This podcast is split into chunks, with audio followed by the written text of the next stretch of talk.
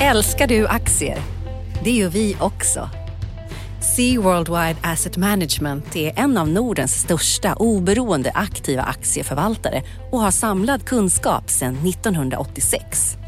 Ta del av vår kunskap på seaworldwide.se. Bokstaven C, worldwide.se.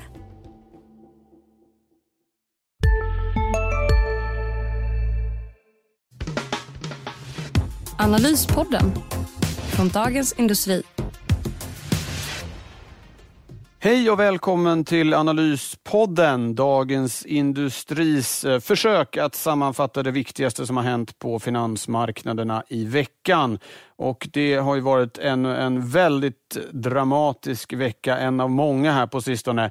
Vi som ska ta er igenom detta är jag, Viktor Munkhammar och eh, Johan Wendel. Hej Johan! Tjena Viktor, kul att vara med här. Då. Ja, du, det har varit action eh, kan man lugnt säga den här veckan också. Eh, ska vi börja med det som har kommit bara nu på morgonen? Det är ju fredag lunch när vi eh, pratar här. Eh, det har varit eh, inköpschefsindex för tjänstesektorn som ju många eh, har väntat på kan man säga eh, med rätt stor oro. Det är ju framför allt eh, den delen av ekonomin som eh, lider, lider nu och det var ju för svensk räkning ett brant fall. I andra länder ännu brantare fall.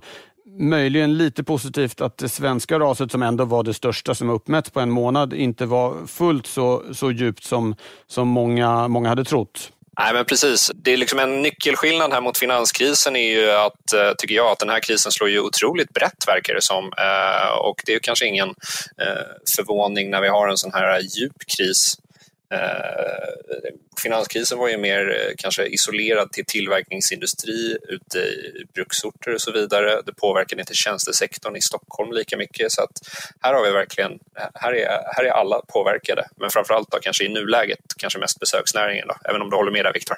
Ja, jo, de i allra, allra första ledet, men det sprider sig ju snabbt nu. Det är ju totalstopp för eh, alla möjliga. Jag såg eh, exempelvis eh, Pontus Fritjof som driver den största restaurangen på Arlanda. Där har omsättningen sjunkit med 95 procent och det här kommer ju mer eller mindre över natten och det finns ju tusentals företag där ute som har precis eh, samma upplevelse. Och när vi pratar om de här inköpschefsindexen så ska man ju lägga till också att tyvärr är det så att de nog egentligen är lite sämre än de ser ut därför att det finns den här mekaniken att delindexet över leveranstider, eh, eh när de förlängs så eh, eh, ses det som en, en positiv faktor eh, därför att det brukar betyda att efterfrågan inte hinner med utbudet. Men den här gången så handlar det eh, snarare om att eh, vi har trasiga leveranskedjor och att det är därför som leveranstiderna förlängs. Att, det är nog lite, lite sämre till och med än än, än det ser ut. Så det är just nu eh, nattsvart eh, i, i, i tjänstesektorn. Och sen så, eh, du var inne på jämförelsen med finanskrisen där. Den gången var det ju framförallt det finansiella systemet som, som, som Eh, hade problem medan realekonomin i Sverige, framförallt då de som har det värst nu, tjänstebolagen och så liknande, faktiskt klarade sig ganska bra. Eh, eh, och Den här gången har centralbankerna varit väldigt snabba på, på bollen för att förhindra att den här realekonomiska krisen också blir en, en finansiell kris. Och där var riksbankschefen Stefan Ingves ute och, och pratade här på förmiddagen. Och han eh, kom inte med några, några, några nya åtgärder eller så, utan sammanfattade med det som, som Riksbanken har gjort här nu på väldigt kort tid.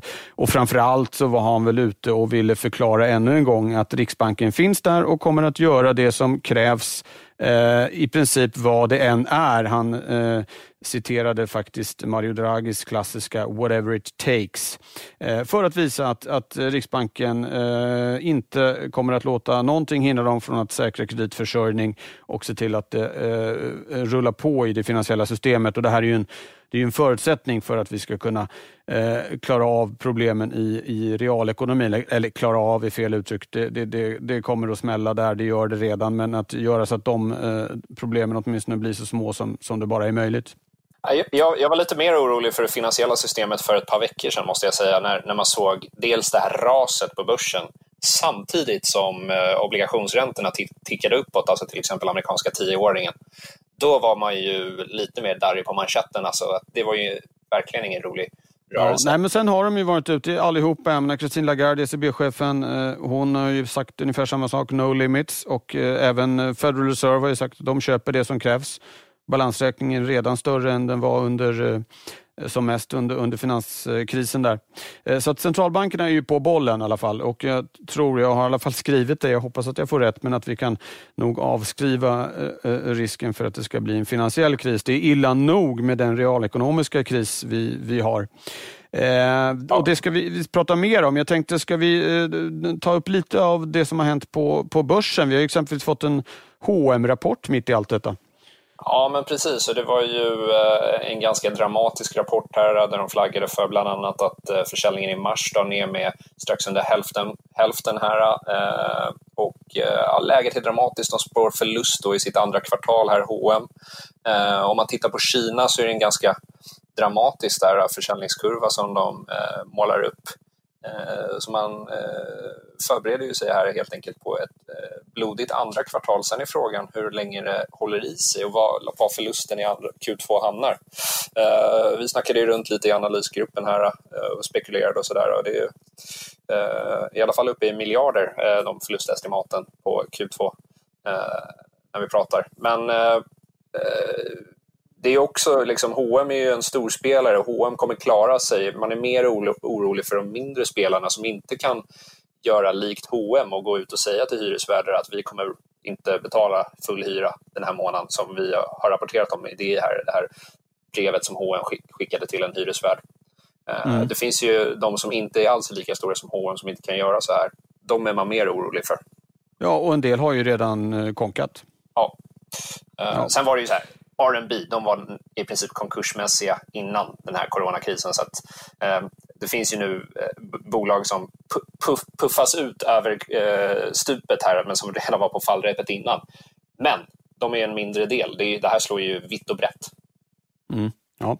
ja. andra kvartalet kommer inte bli vackert eh, eh, och, och, särskilt inte i, i USA. Jag tänkte vi skulle gå över dit. Den, den den, den mest fascinerande grafen jag någonsin har sett under ungefär 20 år som ekonomijournalist är ju faktiskt den över nyanmälda arbetslösa i, i USA där den då i, i, i förra veckan, som då gällde veckan innan, eh, bara sköt iväg från topparna eh, som vi såg under, under finanskrisen. Eh, 3,3 miljoner var det då. Finanskrisen såg ut som en liten krusning på ytan.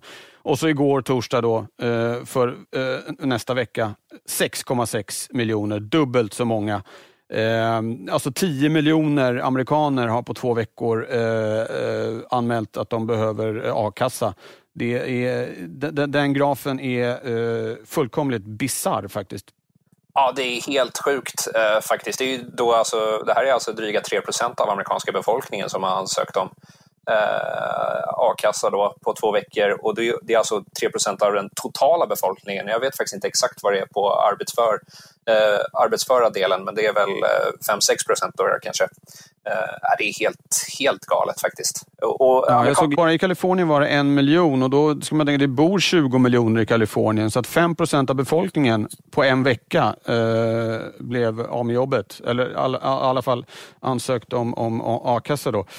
Eh, det är, ja, det är, det, det är helt otroligt. Om, om man ska ju säga det, det är, det är ingen slump heller att eh, presidenten Donald Trump är ute och twittrar om att det är ett eventuellt oljeavtal på G mellan Ryssland och Saudi där. Den sanningshalten i det uttalandet kan ju ifrågasättas, men den här olje och gassektorn har ju varit en enorm jobbig, eller jobbig, en enorm stor tillväxtdrivare och också fått, varit väldigt bidragande till arbetslöshet Eh, Eh, arbetslöshetens minskning här och eh, investeringarna i den sektorn, om de försvinner helt, då är det jobbigt för eh, president Trump tror jag.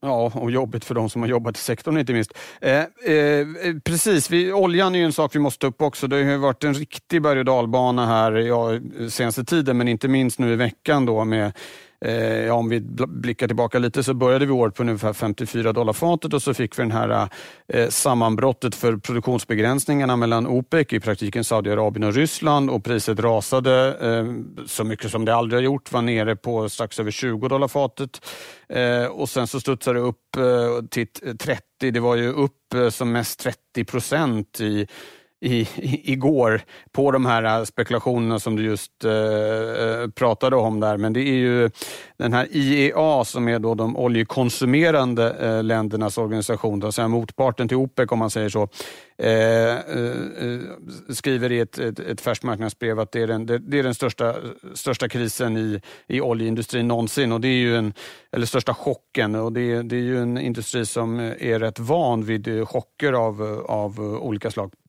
Ja men eh, verkligen. Liksom. Eh, det, det, det, är väldigt eh, galet alltså det, det, man ser och eh, det har ju gett efterverkningar här även såklart på Stockholmsbörsen. Vi har Lundin Petroleum som, vars aktie störtdök och så vidare. Så att, eh, ja, och eh, sista ordet är ju uppenbarligen inte sagt i den här sagan. Det kan man väl räkna med. Det, det är nya uppgifter varje dag och Dove Dow Jones rapporterar här på eh, fredagsförmiddagen att i en eventuell uppgörelse då mellan Saudi och och Ryssland eh, kommer Ryssland också att kräva eftergifter av USA som alltså där de senaste decenniet har vuxit fram en stor då, skifferoljeindustri, så kallad fracking då, då eh, i, i framförallt Texas, North Dakota och sådana här ställen. Mm. Ja, och det som händer nu då, det jag såg, eh, eh, Reuters har ett bra oljeanalysteam och de, de uppskattade att eh, eh, just nu då, så i och med det här enorma överutbudet som finns, så är det ungefär 25 miljoner fat om dagen som lagras och det kan man ställa i relation till då att i ett normalläge så produceras det ungefär 100 miljoner fat om dagen. Så en fjärdedel av all produktion ska lagras och det börjar bli slut på, på lagringsmöjligheter nu. Alla sådana här stora eh, eh tankfartyg fylls upp. Eh, eh, olika landbaserade lager fylls upp. Eh, det finns liksom ingenstans där olja kan ta vägen. Medel, eller skrev till och med att det har, har förekommit, eller det finns, eh, har förekommit att, att eh, en del producenter har betalat för att bli av med sin, sin olja.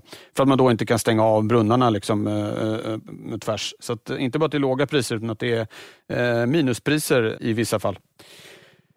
Ja. Eh, om vi håller oss kvar i, i, USA, för jag gör det, jag såg en, eh, också lite saker från CBO som är The Congressional Budget Office som är en, eh, en opolitisk, en opolitiskt kontor ska man säga som, som försöker hålla koll på den amerikanska, amerikanska ekonomin och amerikanska statsfinanserna och de räknar med att den amerikanska BNP kommer minska med 7 procent i det andra kvartalet och att arbetslösheten stiger till över 10 Och dessutom i ett scenario där man bara delvis kan dra, tillbaka de här restriktionerna, den här så kallade sociala distanseringen, så skulle arbetslösheten ligga kvar på över 9 procent i slutet av nästa år. Eh, och då är vi ju plötsligt eh, ett och ett halvt år fram i tiden. Eh, så att eh, om de, jag ska inte säga att det är prognoserna, men de farhågorna slår in så är det ju en väldigt, väldigt eh, allvarlig och rätt utdragen kris för världens största ekonomi. Ja, och eh, vi får väl hoppas att CBO eh, har fel i sina prognoser helt enkelt. Alltså, de, har ju, de har ju ett litet halvtaskigt eh, facit när det, när det gäller prognoserna för budgetunderskott och sådär, just eftersom de har underskattat vad räntan ska ta vägen. De har ju trott att den ska stiga, vilket då ska leda till högre kostnader och i slutändan högre underskott. Så att, får ju hoppas att de har fel där. Men om vi tittar också, om vi, apropå nu oljan och arbetslösheten, så har ju vårt grannland Norge här avslöjat nya arbetslöshetssiffror arbetslöshetssiffror på fredagen att det är 14,7 procents arbetslöshet där. Men då är eh, 3 procent registrerade som eh, delvis eh, arbetslösa. Eh, mm enligt då Norges myndigheter. Så det är dramatiskt här för våra grannar också. Det har vi sett på den norska kronan, hur den var i fritt fall tidigare under mars. Här. Ja, och vi ska väl också nämna att det blev ett eh, nytt rekord vad gäller antal varsel i, i Sverige för en enskild vecka och också för en enskild månad här, eh, mars.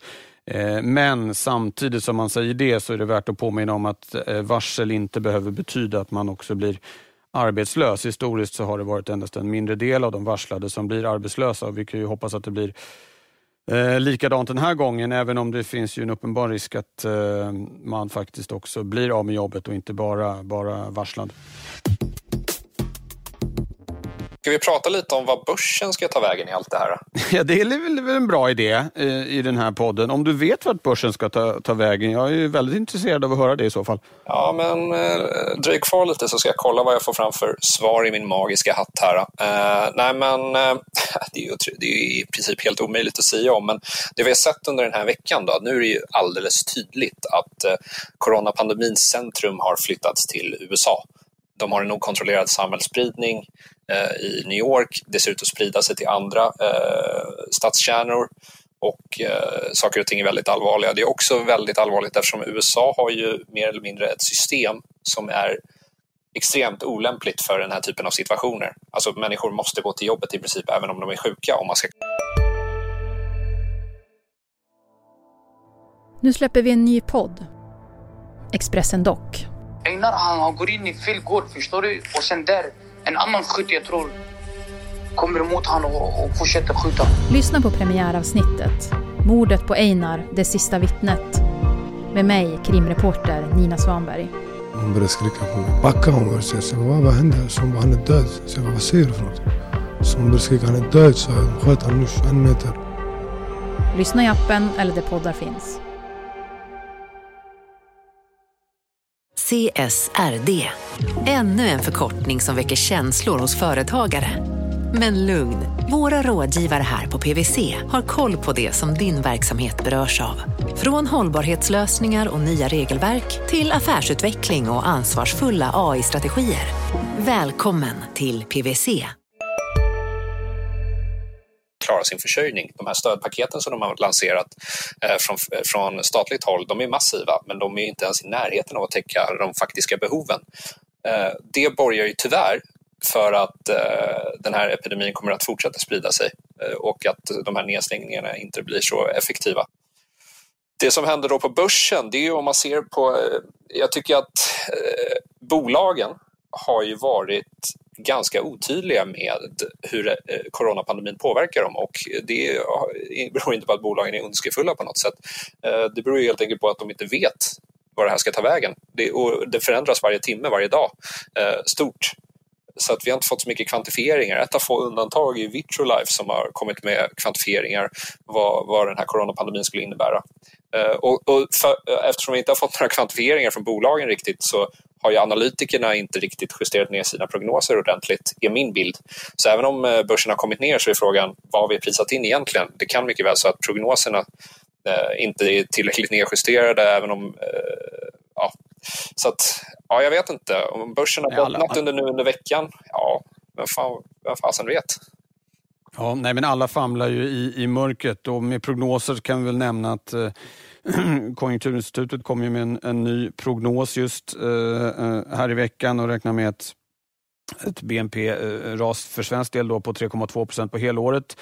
Marginellt mer positivt än regeringen som räknar med 4,0 men gemensamt för allt det här är ju att det är en monumental osäkerhet och en prognos som har en vecka på, på nacken kan kännas ganska, ganska gammal ja. redan nu. Det som står helt klart är väl att det kommer bli ett eh, kolsvart andra kvartal. Eh, vad gäller såväl eh, arbetsmarknad som eh, tillväxt som eh, eh och för, därmed förstås eh, bolagsvinster. Och sen finns det väl ett litet hopp om att det, vi kan börja se någon, några slags tecken på ljusning under andra halvåret, exempelvis i, i Italien och Spanien så har ju kurvorna eh, i, åtminstone slutat eh, stiga. Eh, det har lugnat ner sig något. Å andra sidan så fick vi besked här i veckan om att Kina har eh, tagit tillbaka de här stenhårda restriktionerna i, i, vissa delar för att man befarar en andra våg av, av smittspridning och det var ju inte en typ av nyhet som man ville höra riktigt, även om det kanske inte var helt oväntat. Nej, det är ju det epidemiologerna har varnat för att uh, det här är en extremt, uh, ett, ett, extremt smittsamt virus. Uh, vi kommer få leva med det här ett bra tag tills då eventuella behandlingar. Och det är sådana här jokrar i leken. Eventuella behandlingar som, som kan minska dödligheten men det kan också vara sådana här saker som att de minskar tiden som en patient måste vara på sjukhus, de minskar tiden som patient måste ha en ventilator och så vidare. Alla sådana grejer är ju lite game changers. Och eh, vi har ju ett sånt, eh, en sån stor studie som eh, faktiskt är då beräknad att vara klar idag på fredagen då när vi spelar in den här och det är ju det här, eh, den första stora Remdesivir-studien från Gilead och läkemedelsbolaget som har varit en av de här läkemedlen som har nämnts som potentiella eh, behandlingar mot eh, corona. Då. Men då, och det är viktigt att poängtera det, det är alltså inte ett vaccin, det är inte, det är inte, det är inte en behandling som är lär på något sätt vara magisk eller någonting, men som kan medföra förhoppningsvis vissa positiva effekter. Men det vet vi inte. Uh, studierna alltså slutförs idag, det vill säga att patienten ska komma in den sista patienten ska komma in för sista gången. Men sen så de, Gilida har sagt att eh, vi får veta resultaten in the coming weeks. Så att, eh, men man kan ju föreställa sig att det är fullt ös på att sammanställa resultaten såklart.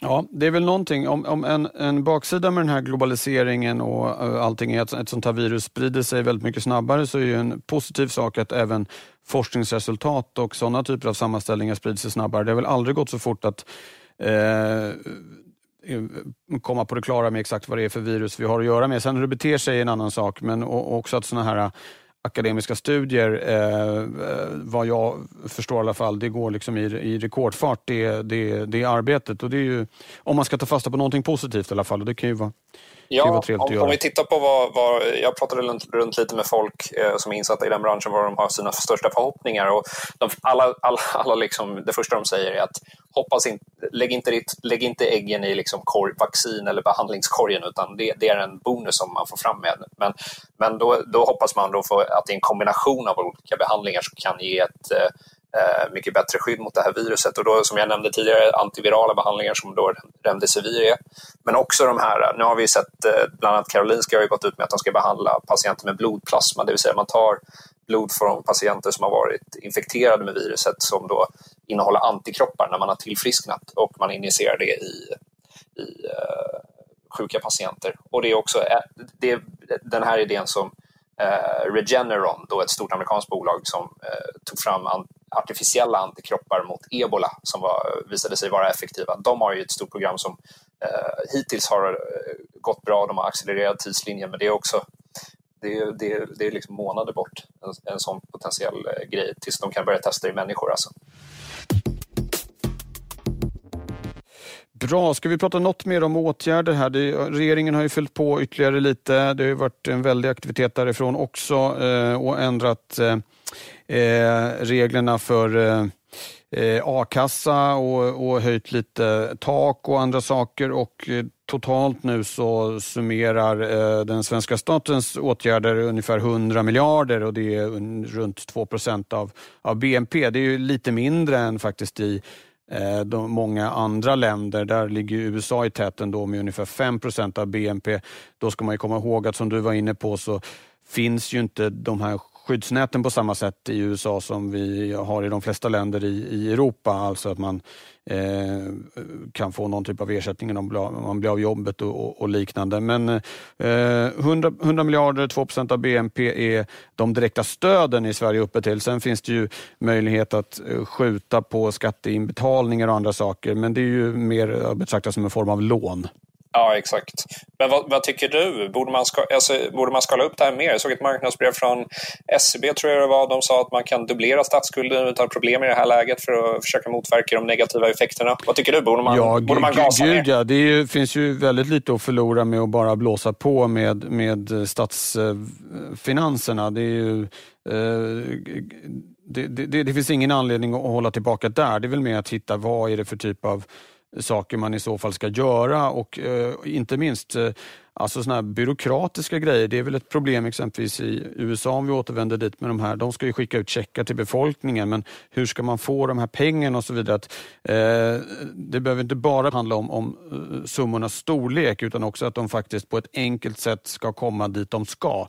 Eh, så den typen av av åtgärder. Men, men, i princip finns det ju inga hinder för, för Sverige att eh, eh använda, använda, statens kassa, kassa mer. Statsskulden är låg.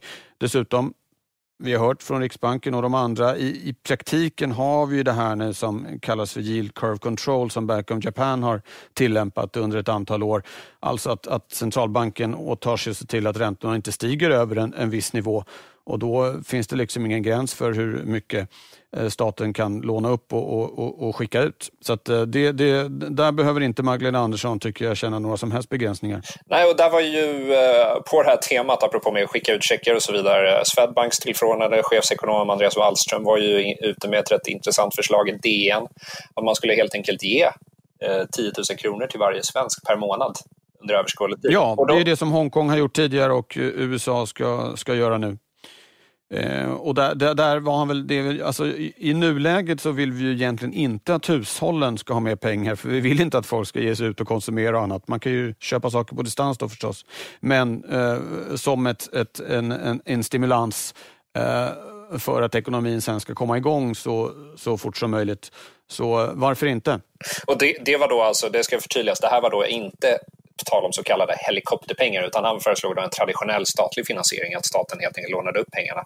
Men man skulle ja. då i förlängningen kunna göra att Riksbanken köper de här obligationerna helt enkelt. Ja, så det kommer ju Riksbanken att göra. Sen är ju frågan om dels lite hur de där köpen ser ut. Är det på förstahandsmarknaden eller andrahandsmarknaden? Och sen Eh, ser man det från centralbankens sida som en permanent utvidgning av den så kallade eh, monetära basen, alltså att man skapar nya pengar och låter dem ligga kvar, eller tänker man sig att det ska gå tillbaka? Det där är, delvis är det där lite, lite eh, semantik, men visst, det här var mer traditionell eh, eh, finanspolitisk stimulans som, som det här förslaget handlade om.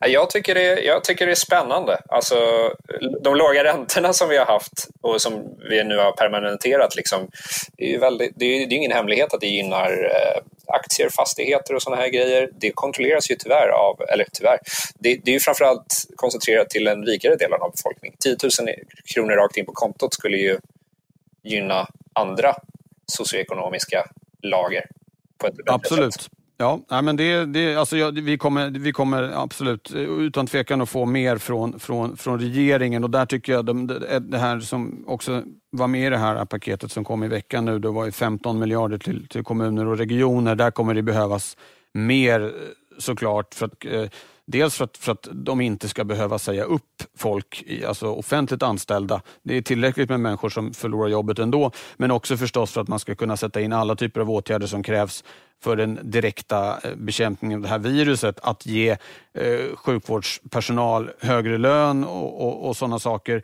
Eller som nu blir det kanske lite Stockholmscentrerat här, men det här att, att det har varit trängsel i kollektivtrafiken, eh, eh, eh, att låta alla, alla vårdanställda åka färdtjänst exempelvis. Taxibranschen har ju hur mycket kapacitet som helst.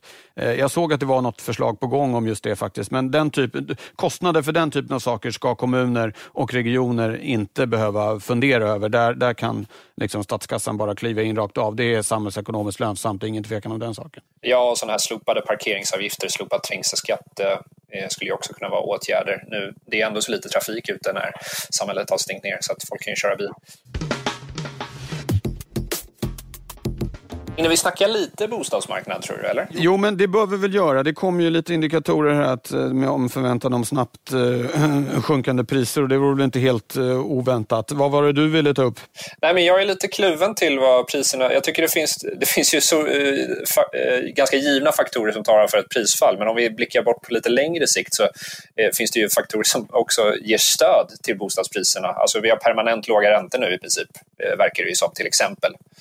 Eh, och eh, slopat amorteringskrav eh, det ska sägas att amorteringskravet har varit tillfälligt slopat men jag, jag tror inte att amorteringskravet kommer göra comeback. Jag vet inte vad du tror. Eh, nej, det kan väl i alla fall inte i brådrasket. Eh, det kan man väl, kan man väl eh, tänka sig, ja.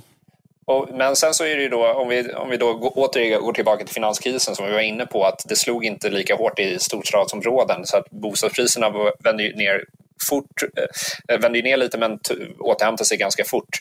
Får vi en stor arbetslöshet även i tjänstesektorn den här gången så är det klart att det kommer slå mot... Eh, ja, det är väl det som är... Det, det, har ju varit, redan innan den här krisen så såg man ju framför sig en dragkamp lite på, på vad det gäller bostadspriserna mellan stigande arbetslöshet kontra att nollränta för, ja, inte, om, om inte för evigt så i alla fall för väldigt lång, lång tid och vilken kraft skulle vara starkast där.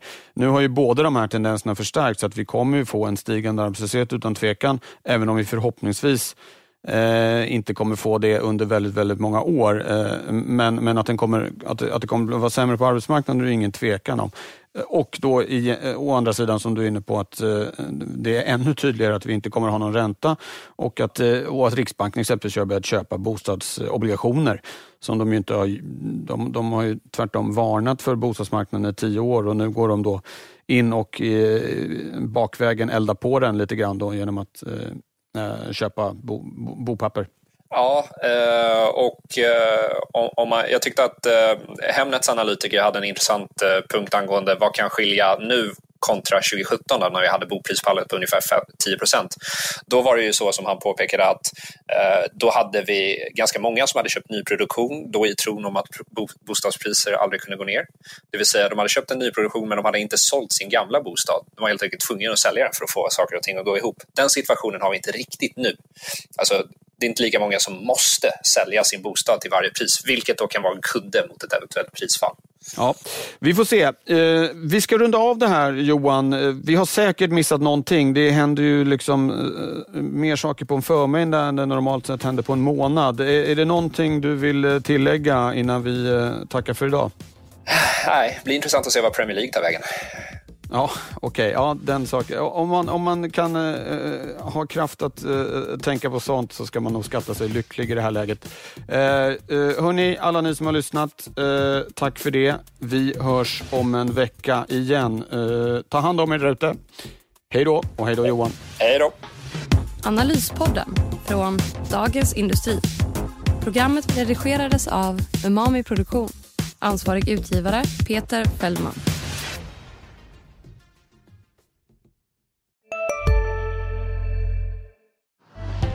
Älskar du aktier? Det gör vi också. Sea Worldwide Asset Management är en av Nordens största oberoende aktiva aktieförvaltare och har samlad kunskap sedan 1986. Ta del av vår kunskap på seaworldwide.se. Bokstaven C, worldwide.se